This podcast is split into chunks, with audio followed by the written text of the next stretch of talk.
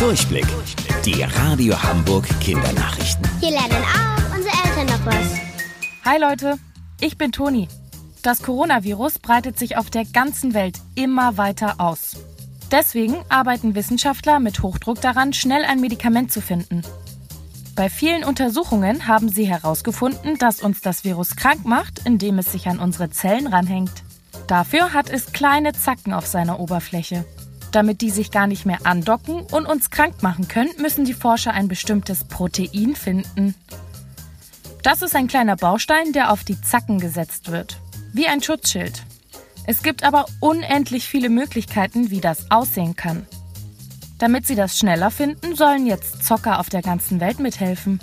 Die Forscher haben nämlich ein Computerspiel entwickelt, bei dem solche Proteine gebaut werden. Jeder kann sich das runterladen. Allerdings ist das nicht so einfach.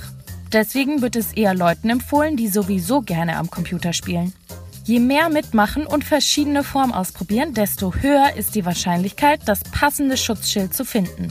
Und daraus wird dann ein Medikament gegen Corona im Labor entwickelt. Heute ist es draußen sehr kalt. Wenn ihr zum Beispiel das Fenster aufmacht und Luft nach draußen pustet, seht ihr euren Atem. Wie eine kleine Wolke, die aus eurem Mund kommt. Warum passiert das? Wenn wir Luft einatmen, wird sie warm und feucht. Das Wasser in der Luft können wir eigentlich nicht sehen, weil es gasförmig ist. Wenn wir ausatmen, trifft die warme, feuchte Luft auf kalte. Unser Atem kühlt also ganz schnell ab. Die Feuchtigkeit darin kann aber von der kalten Luft nicht so gut aufgenommen und vermischt werden. Deswegen verwandelt sich das Wasser in ganz viele kleine Tropfen. Das ist dann die Wolke, die wir sehen. Wusstet ihr eigentlich schon? Angeberwissen. Um sich zu beruhigen, nuckeln Elefantenbabys an ihrem Rüssel.